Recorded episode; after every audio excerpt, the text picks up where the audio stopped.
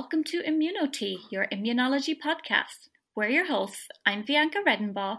And I'm Lara Dungan. And this is the podcast where we tell you all about the most exciting research going on in the world of immunology. So grab a cup of tea or eggnog, depending on what you're feeling like at the moment. Sit down and relax, and we'll fill you in. We're here to talk about what research is being done, what new treatments we should be watching out for, and what's happening in the immunology labs and clinics all around the world.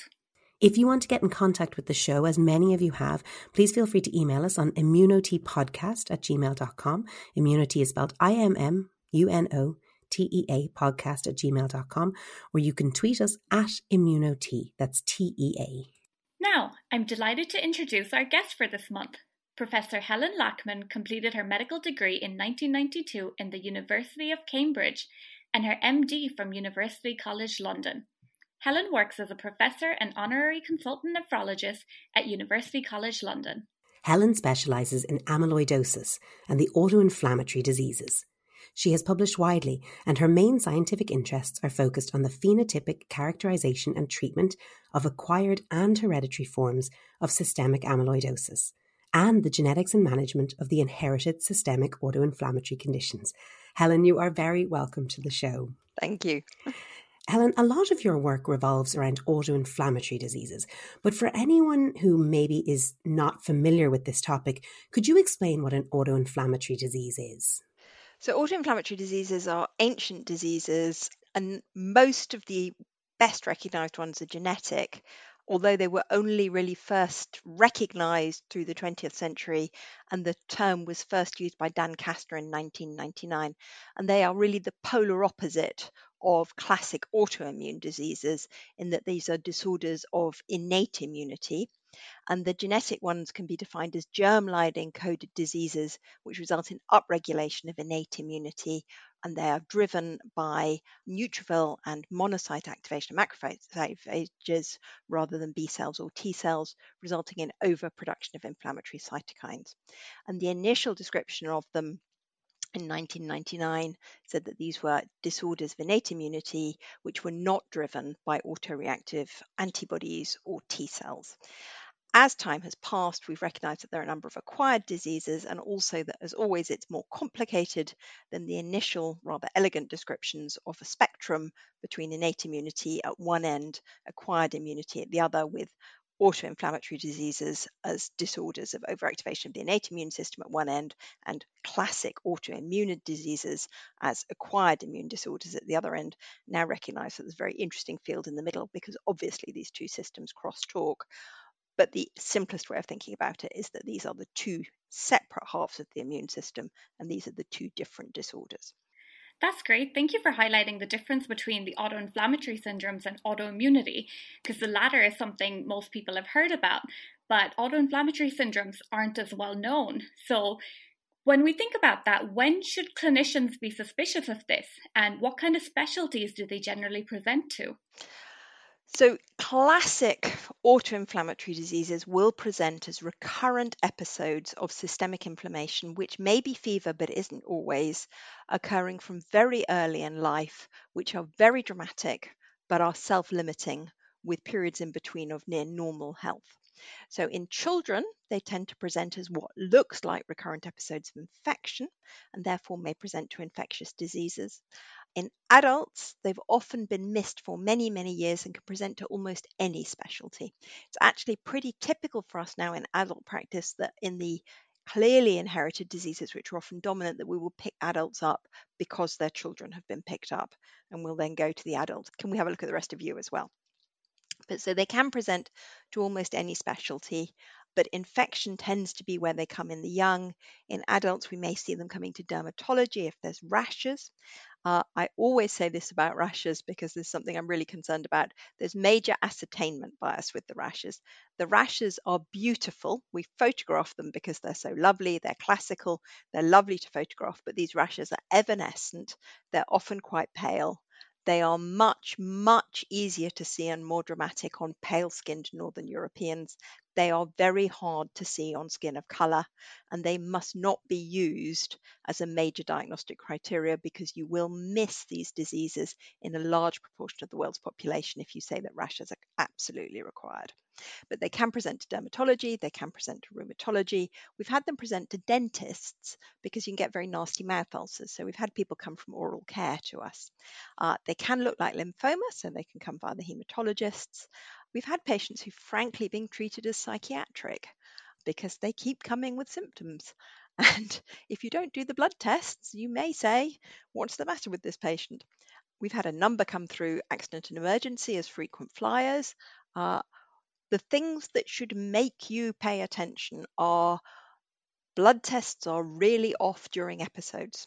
So you would expect to see enormously high markers of acute inflammation. Uh, we rely very heavily on CRP, but you can do it with white cell count, ferritin. They're all off and they tend to normalize between. Uh, patients are very distressed. A number of these episodes are very, very painful. And then in between, they often normalize. Uh, that means that often with these diseases, unlike classic inflammatory diseases uh, in childhood, the children often grow quite well.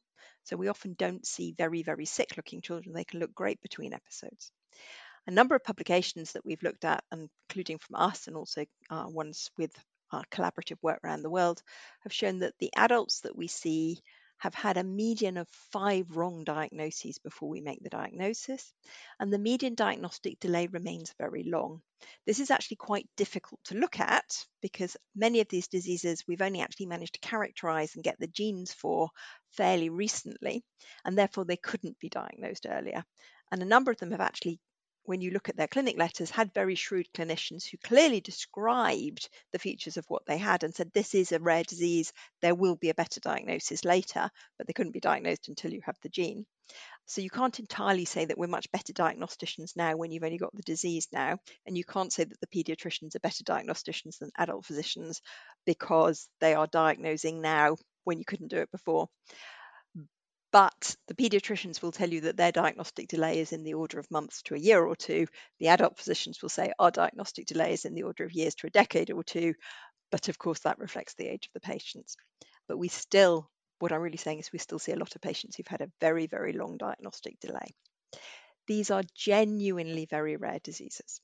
Familial Mediterranean fever is common in core populations. So in the Mediterranean, it's the commonest genetic disease. It's a terribly named disease.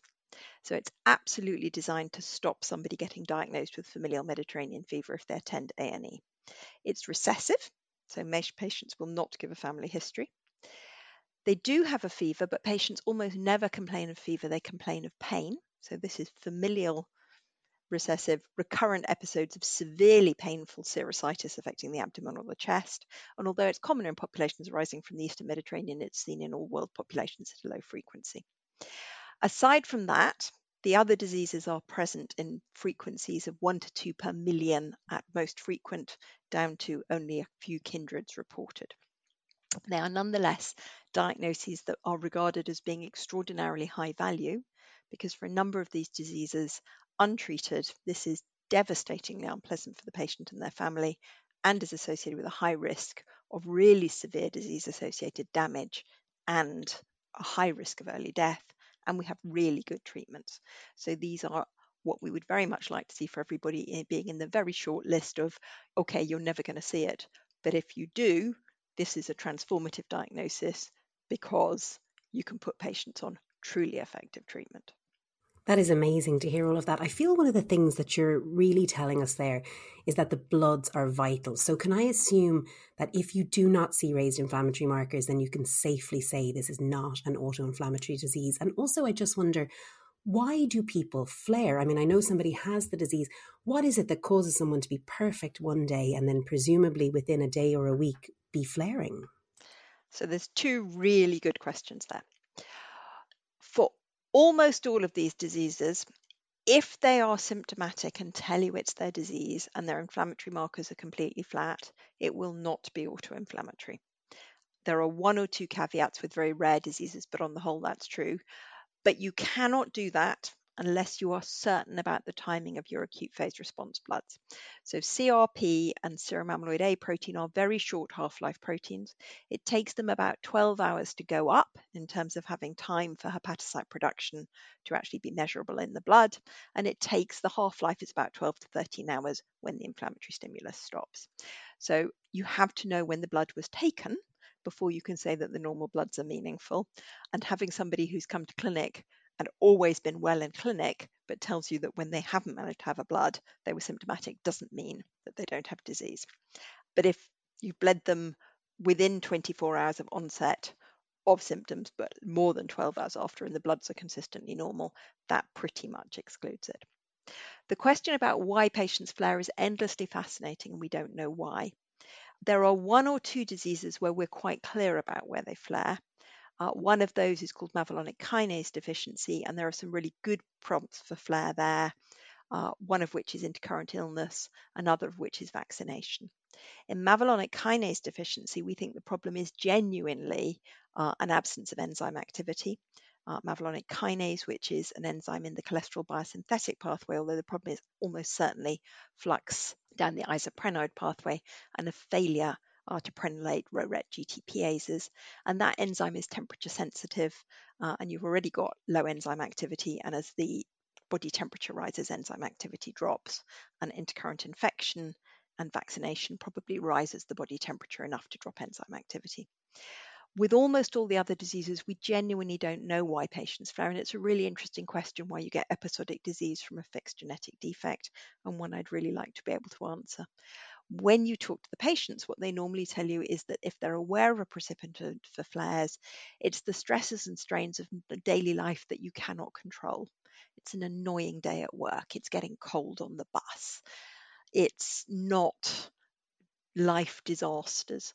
I mean, I think generally speaking, the thing that you can rely on precipitating attack for most people is a budget airline flight. So that most patients, particularly if they have a family, will start their holiday with an attack once they've had to get their family through EasyJet or Ryanair. The Ryanair effect. Helen, you've talked about mevalonic kinase deficiency and familial Mediterranean fever. Can you tell us a bit more about some other common, well, relatively common um, autoinflammatory syndromes? Yeah, so in the spectrum of very rare diseases, we tend to focus on the big four. And the big four are two recessive and two dominant. So the two recessive are familial Mediterranean fever, which in the right area is genuinely, if not common, then at any rate fairly frequent. And familial Mediterranean fever is a recessive disease due to mutations in MEFV on chromosome 16. It was the first recognized of these diseases and is the most common.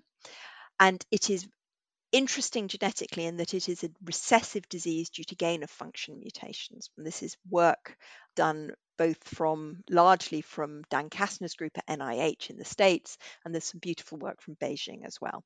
And what we now understand is that mutated protein forms are inflammasome, the pyrin inflammasome, which activates interleukin 1.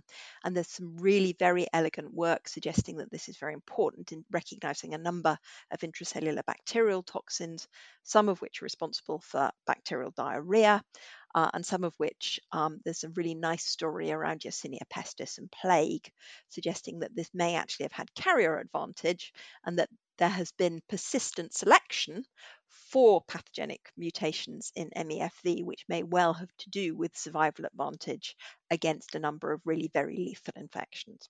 But if you have two pathogenic mutations, you get recurrent overactivation of the IL-1 inflammasome in neutrophils and cells of the monocyte macrophage lineage, and then you get recurrent attacks of polyserositis, which is unbelievably painful. 85% of attacks are in the abdomen, 15% of attacks are the chest. We tend to see presentation in late toddlerhood, so between three and four, but that is a bit confused by the fact that's about when children can really start localizing pain, telling you when things really hurt. In families where there's been a previous affected individual, we see presentation a bit earlier because the parents are more sensitive to the very distressed child. This was a disastrous disease historically, very stigmatized because these kids couldn't complete education, couldn't work. There was a degree of infertility in the women due to pelvic inflammation, and there was an appallingly high death rate. So, in the Sephardi Jews of the North African coast, uh, it was reported that 10% were dead before they were 10 and 40% before they were 40, and they died of renal failure due to AA amyloidosis a terrible, painful disease associated with very poor outcomes, both socioeconomically and just in terms of survival. And this was transformed by the entirely serendipitous discovery uh, in 1972 by a Dr. Goldfinger in New York that colchicine was effective as long term prophylaxis in preventing attacks. And he wrote a letter to the New England Journal saying this, and although there have been trials since which demonstrated it, the treatment effect is so powerful that you really don't need trials. This is absolutely beautiful medical miracle. Right dose of colchicine familial Mediterranean fever attacks drop off. And for most patients, and there's very nice work, publications from both Turkey and Israel, uh, well treated FMF now has both a life expectancy and a health expectancy, which is the same as age matched healthy population, including fertility outcomes. So this is a disease which has gone from total disaster to we will manage this in the expectation that you will have a normal life.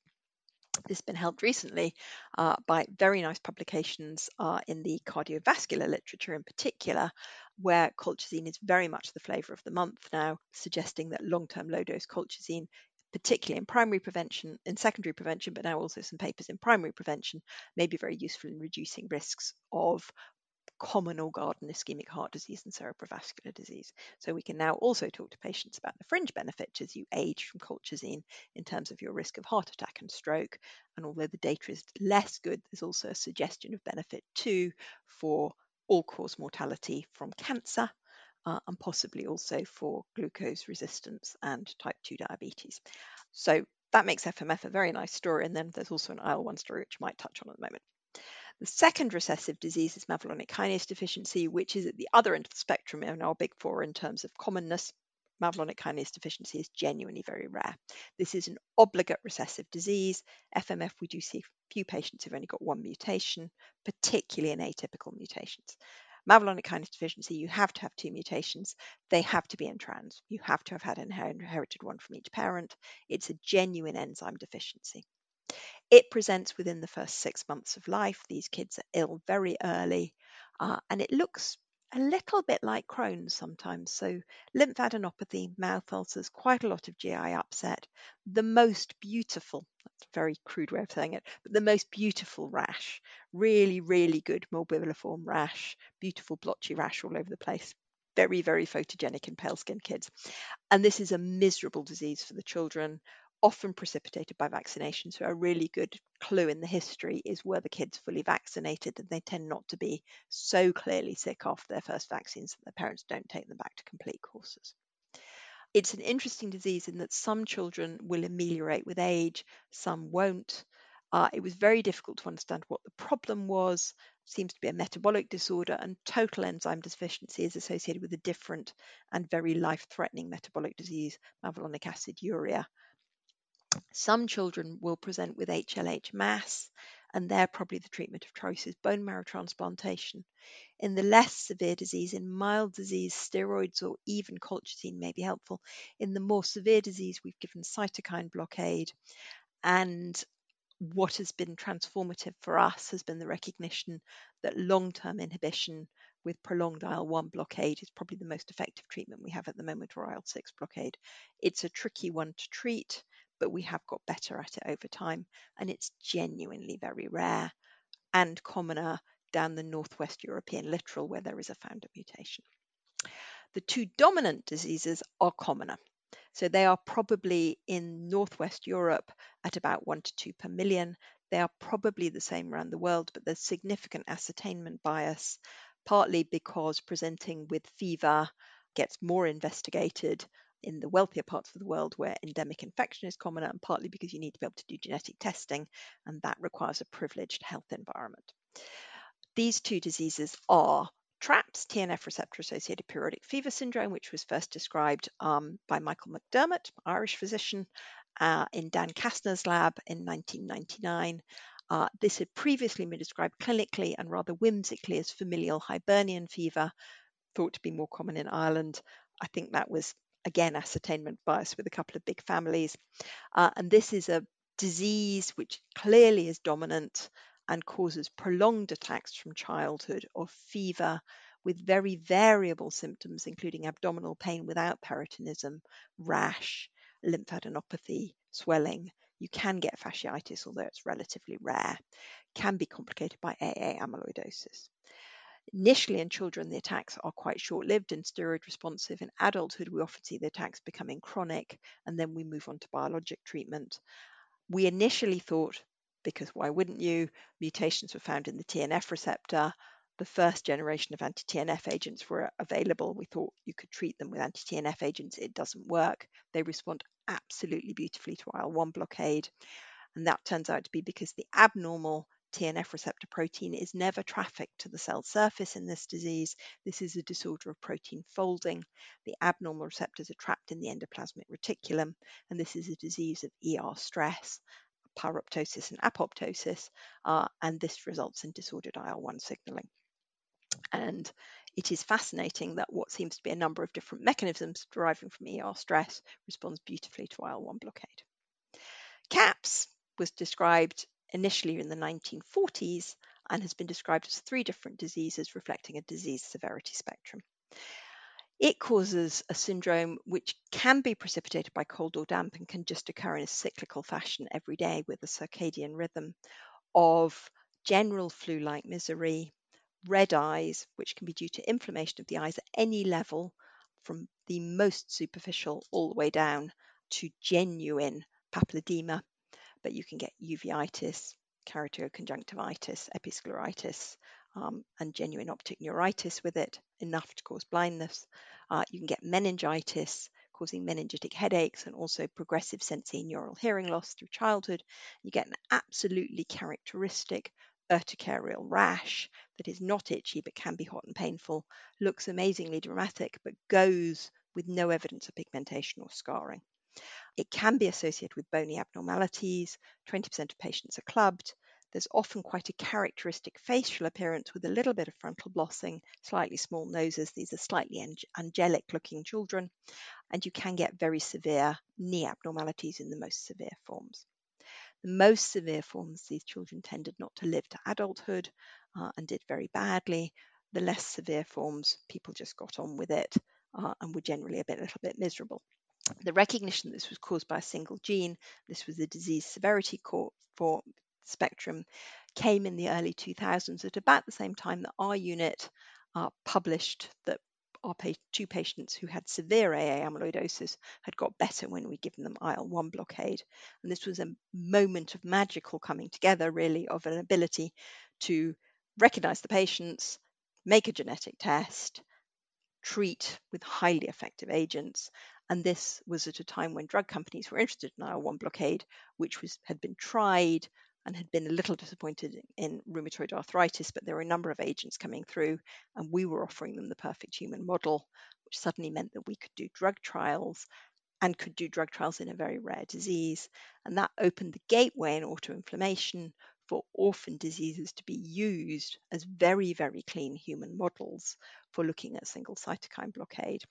And that has been beneficial across multiple groups because it's meant that we can offer our patients really good therapies that are licensed for them, where we've done proper trials for them. It's been scientifically fascinating because we've been able to essentially do the Koch's postulate of immunological disease in that we have a potential mechanism, we have a gene, we have what we hope is molecular understanding of the pathology, and we can go in with a single drug and see whether we're right, because you can try and understand your mechanism. First time we did it, of course, we did it slightly backwards. We had the gene, we had the drug, and then the mechanism came as proof afterwards, really, once we'd already knew what the answer was. And then finally, of course, for pharmacology and the pharmaceutical industry, it's been the most beautiful and very efficient model for demonstrating that drugs work. And this has meant that we can actually treat most of these patients now. And one of the most elegant things that's happened in the last five years is something that was called the cluster study, which was led by a colleague of mine called Fabrizio De Benedetti in Rome. And what we did there as a community was we put together patients with familial Mediterranean fever who either could not tolerate or were not responding to colchicine, patients with TNF receptor superfamily 1A TRAPS associated disease, and patients with mevalonic kinase deficiency. These are three rare genetic diseases. We know the gene defect, different chromosomes for all of them. We know the pathology, completely different pathology for all of them, but we knew that all of them had a final common effector mechanism, which was IL-1 blockade. And we did a rare disease trial where we did took separate diseases, adults and children, separate phenotypes, but a single common disease mechanism. And that meant that we could put together three rare diseases. We only needed 60 patients, and we could prove disease mechanism, efficacy, safety, and get a licensed indication across three rare disease groups, uh, which has now meant that we can treat all of these rare disease groups with IL-1 agents with complete proof, having pulled together three rare disease groups. And that's the first time in the world that we've managed to do that. It must feel almost like magic, I'd say, when you treat these patients and just see this unbelievable change. I'm wondering about the cytokines because obviously you've brought in IL 1, IL 6. Do we measure the functional output in terms of the cytokines, or is that even diagnostically useful? Or really, do you just want to go to the genetic test and that's the diagnosis? So, people do measure the cytokines, and I'm a little bit of a Luddite here. I have my doubts about our current cytokine profiles.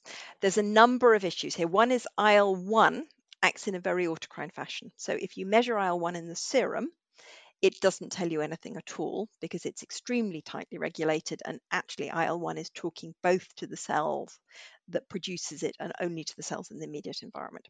So if you're measuring IL-1 in a useful fashion, you have to do this purely in vitro and you have to be uh, doing whole blood preps.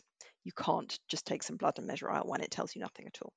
IL-6 is much more robust and has got a longer half-life my view at the moment, and this is partly a problem that our disease responses are so good, is that it's been a little disappointing. It sort of is, you're probably too young for this, but it's the Mandy Rice Davies problem because what you see is, well, you would, wouldn't you? Uh, they're very unwell. These are, cytokines are astronomically high. You treat them and they drop, but you don't see your pivot point. And with the exception of some work that we did early in treating CAPS, where we could look using gene expression profiles and Affymetrix at mRNA, and we demonstrated that the IL 1 pathway is largely under control by IL 1 itself. So it's overproduction of IL 1 that drives the whole IL 1 gene pathway, but doesn't drive the IL 6 pathway and doesn't drive the TNF alpha pathway. At the moment, for the treatment, functional testing has been a little disappointing in predicting where we're going to go. I don't think that will be the case for the future. I think it is if you take the miracle, you just don't see your pivot point because it is so complete that you don't see your leader, if that makes sense. I think as we come to look at more difficult diseases like the interferonopathies, there an interferon score is really useful in telling you which diseases might be amenable and there, because blocking interferon with Janus kinase inhibitors is actually a higher risk and more concerning treatment trial, that is very useful. So, stepping back a bit, as a treating clinician, if you can get the drugs, IL 1 blockade in the short term is remarkably safe. We know this from the original treatment trials with IL 1 blockade, it was first planned anakinra which is recombinant IL 1 receptor antagonist, so is a copy of a hepatically produced protein that we will make ourselves. Uh, and this was given at huge doses, 10 milligrams per kilogram, in ITU studies in patients who were dying of overwhelming sepsis. And it was given as prolonged 72 hour infusion in patients who were doing very badly with overwhelming sepsis. It didn't hit its primary endpoints and were withdrawn, but a subsequent to be a little harsh, data dredging reanalysis suggested that patients who were in a cytokine storm on the cusp of HLH did do better if they were given high dose anakinra, and certainly there was no increased mortality in patients who were in this setting. So we know that giving megadoses of anti-IL-1 does not increase mortality from sepsis even in the ITU setting. Uh, it does have a small risk of inducing neutropenia, uh, but it's rheumatological neutropenia, not hematological neutropenia. So there's about a 2% chance of dropping your neutrophils below 1, but they don't go below 0.5 and they certainly don't go below 0.1 and we're generally speaking just watch them come back up again. There's a 4% chance of allergy we have seen one case of anaphylaxis. Uh, there are case reports that you can desensitize it's an inconvenient drug in that it needs to be kept in fairly tight, stored in fairly tight temperature requirements. It needs to be kept in the fridge. It's stabilized with citric acid, so it's a little stingy to inject. And there are local injection site reactions which come in the first few weeks of injection. So there are some issues around injecting it into particularly into kids. There's some issues around starting it, but it has proven remarkably safe. You get a readout very rapidly about whether it's working or not. And our experience is that the readout is very clear. Your blood tests get better, your patient gets better, the hemoglobin goes up, and it all happens very quickly. So, my view with IL 1 blockade is it's often best just to give it a go and you'll get a quicker answer than functional testing. I do not think that's the same with if you're going for the NF kappa B pathway or the interferon pathway, when I think some functional testing beforehand is much more useful. Helen, you mentioned earlier about the shortened life expectancy. Can you tell us about some of the key complications of autoinflammatory diseases? So, the most feared medical complication of autoinflammatory diseases was AA amyloidosis, in which you get systemic amyloidosis derived from the hepatic acute phase protein, serum amyloid A protein. Serum amyloid A protein in this circumstance is behaving completely normally. It is rising appropriately in response to inflammatory cytokines, particularly IL 6. Levels can go up more than a thousandfold and they stay up as long as there's an inflammatory stimulus. And we know that in vulnerable individuals, uh, there's a risk of forming AA amyloidosis. And historically, the causes of AA amyloidosis have varied over time. So in the 19th century, this was largely infection, and it's changed a lot over time. Familial Mediterranean fever, it seems that historically, depending on your population, at least 60% of affected individuals got AA amyloidosis, and even in more recent series in Turkey, 13% of individuals developed AA amyloidosis untreated. This progresses to end stage renal failure and death. This also was a major problem, and old series suggests that at least um, 25% of patients with CAPS and at least that number of patients with TRAPS and at least 10% of patients with mevalonic kinase deficiency also develop this. So the inflam- autoinflammatory diseases have an exceptionally high risk of AA amyloidosis compared to rheumatoid arthritis, and this probably reflects both the intensity of the inflammation and the fact that they've had it lifelong. This is a completely preventable disease. If you stop inflammation, they don't get amyloid. If you can control inflammation and their renal disease isn't too advanced, the AA amyloidosis can reverse. And I'm very proud to say that the fever clinic that we've run in London, which has been running for now more than 20 years, nobody on our watch has developed AA amyloidosis. And the patients that we do have are we've had regression in almost everybody who we have seen and who we have got onto treatment, and they either haven't gone into renal failure or have kidney transplants. So, this is a disease that you can manage, but the key is prevention. And again, it's a very, this has been, in terms of amyloid, my major interest, and it is a, I have to very, say, on the whole, very sweet with only a tiny bit of bitterness that as I come towards what is beginning to be the end of my career, my disease has gone from being 10% of the new amyloid that we see, saw when I started to being, as I audit this every year, 1.8% of the new amyloid that we see. And it is disappearing because largely of advances in treatment of inflammatory diseases, particularly the advent in rheumatoid arthritis of anti-TNF agents, but the ability to stop patients having decade after decade of chronic inflammation means that this disease is gradually disappearing. And that is very nice to see therapeutic success gradually turning into you can see the long term damage disappearing. Could you maybe just discuss a little bit about how inflammation causes amyloidosis and what AA amyloidosis is? And is the only way to treat it to stop the inflammation? Is, is that all you can do? At the moment, that probably is all you can do. Um, so, in other types of amyloid, there are beginning to be interest in a new generation of drugs that may come into AA amyloidosis. So, in terms of treating amyloidosis at the moment, the ways of treating it, the longest standing and best proven form of treating amyloidosis is to turn off the supply of the fibril precursor protein. There are more than 30 different forms of amyloid in man. There's more than 13 different forms that form systemic amyloidosis. The trick in treating amyloidosis is to know what type of amyloid you are looking at and then to target the specific precursor protein for that. So in AL amyloidosis, complicating uh, plasma cell disorders, it's chemotherapy to treat the plasma cells to get rid of the monoclonal immunoglobulin. In AA amyloidosis, it is identify the underlying inflammatory disease and treat it. In some forms of genetic amyloid, it is target the underlying genetic disease. There have been major advances across the last five to 10 years now in treatment of a particular type of hereditary amyloid called TTR amyloidosis, in which there have been enormous strides in targeting the variant protein with gene silencers, both silencing RNA and antisense oligonucleotides, and now with CRISPR techniques in actually in completely taking out the TTR gene.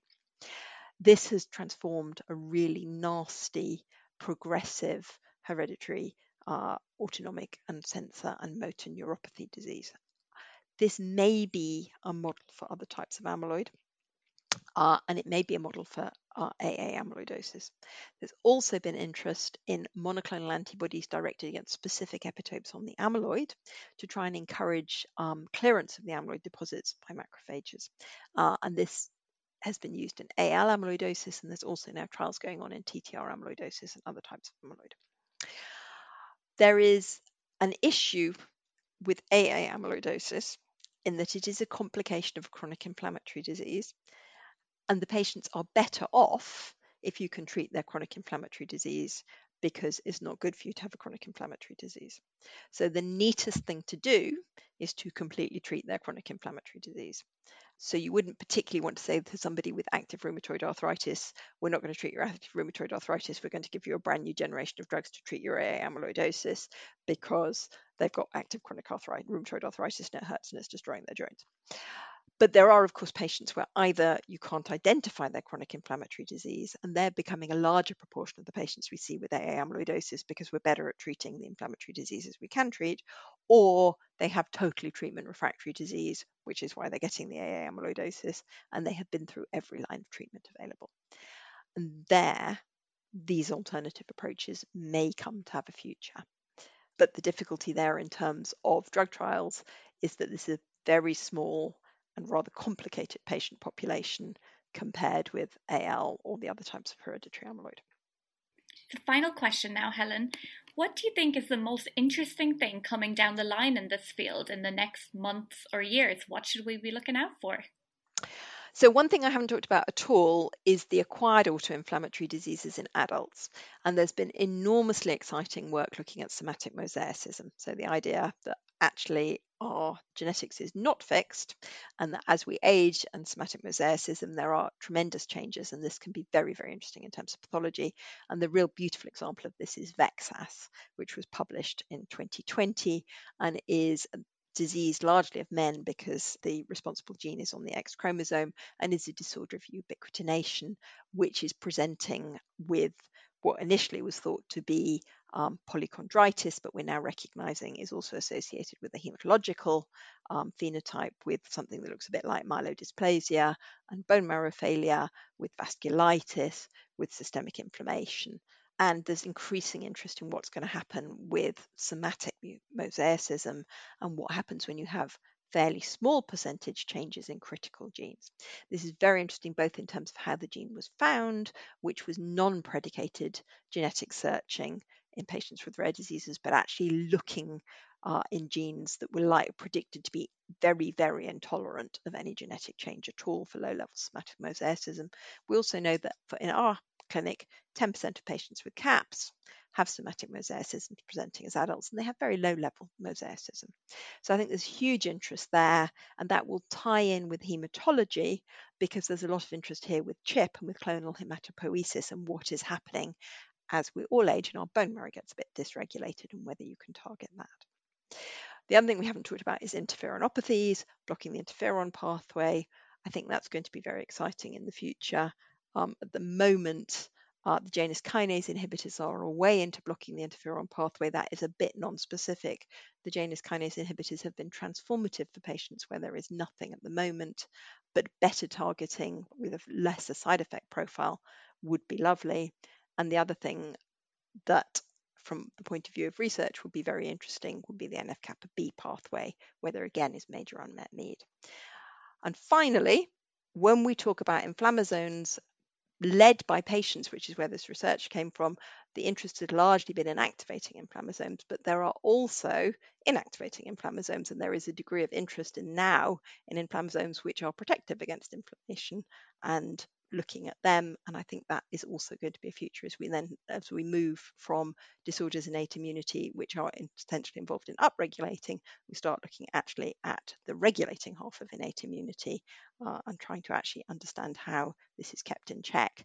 And we move away from what I think has been a little bit of an intellectual problem with innate immunity, which was the initial assumption that because this was the half of our immune system that we share with non-vertebrates that this had not evolved and was very non-sophisticated and that uh, mammals really relied on acquired immunity and that this was just a bit of a remnant and everyone could ignore. And the increasing recognition that our innate immune system is immensely sophisticated and tightly regulated and interesting. And that there's a lot more uh, to look at here but particularly perhaps in the negative half now as well as the overactivating half a lot to be excited about. I actually named my cat VEXAS. Well, middle name. She's Pickles VEXAS Redenbaugh. So, Professor Helen Lachmann, professor and consultant nephrologist at University College London, thank you so much for joining us on the show. Thank you very much for having me. Wow, that, that was brilliant. What I found really interesting was that patients with autoinflammatory syndromes have a median of five wrong diagnoses before they're diagnosed, and that Helen said that some patients are referred to her from psychiatry. So it's just a reminder to not dismiss patient symptoms so easily, and sometimes there is a needle to be found in the haystack. That's absolutely it, isn't it? I mean, I suppose a lot of the time, you know, people are referred with these and maybe it's not real, but it's not to dismiss people. Like you said, they can come from all walks of life. And, and also the other thing is it didn't really matter what age they are. I mean, clearly these can be in very small children up the way, all the way into adulthood. So to really consider this if the, the picture fits, right? Yeah, yeah, that's exactly it.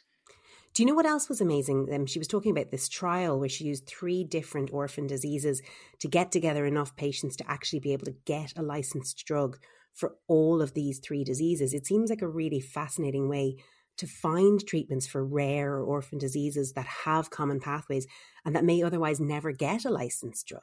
Exactly. It's a very clever way to overcome the barriers to developing treatments for these rare diseases. Yeah, no, it really is. It's just a, a very, very intelligent way to do it. And hopefully it'll be very beneficial for a lot of other people down the line who have got these diseases that a lot of drug companies are just I suppose, unwilling to to pay to try and license a drug for that disease. Um, I suppose that brings another episode to a close. It certainly does. And it was great to learn so much about auto autoinflammation.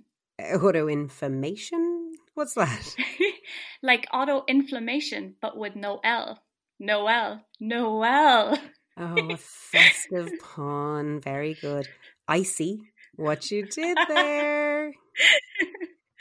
that was brilliant. I see I've had a great impact on you over the year. I mean, arguably it's a terrible impact, Vyanka, but I'll accept it. Okay.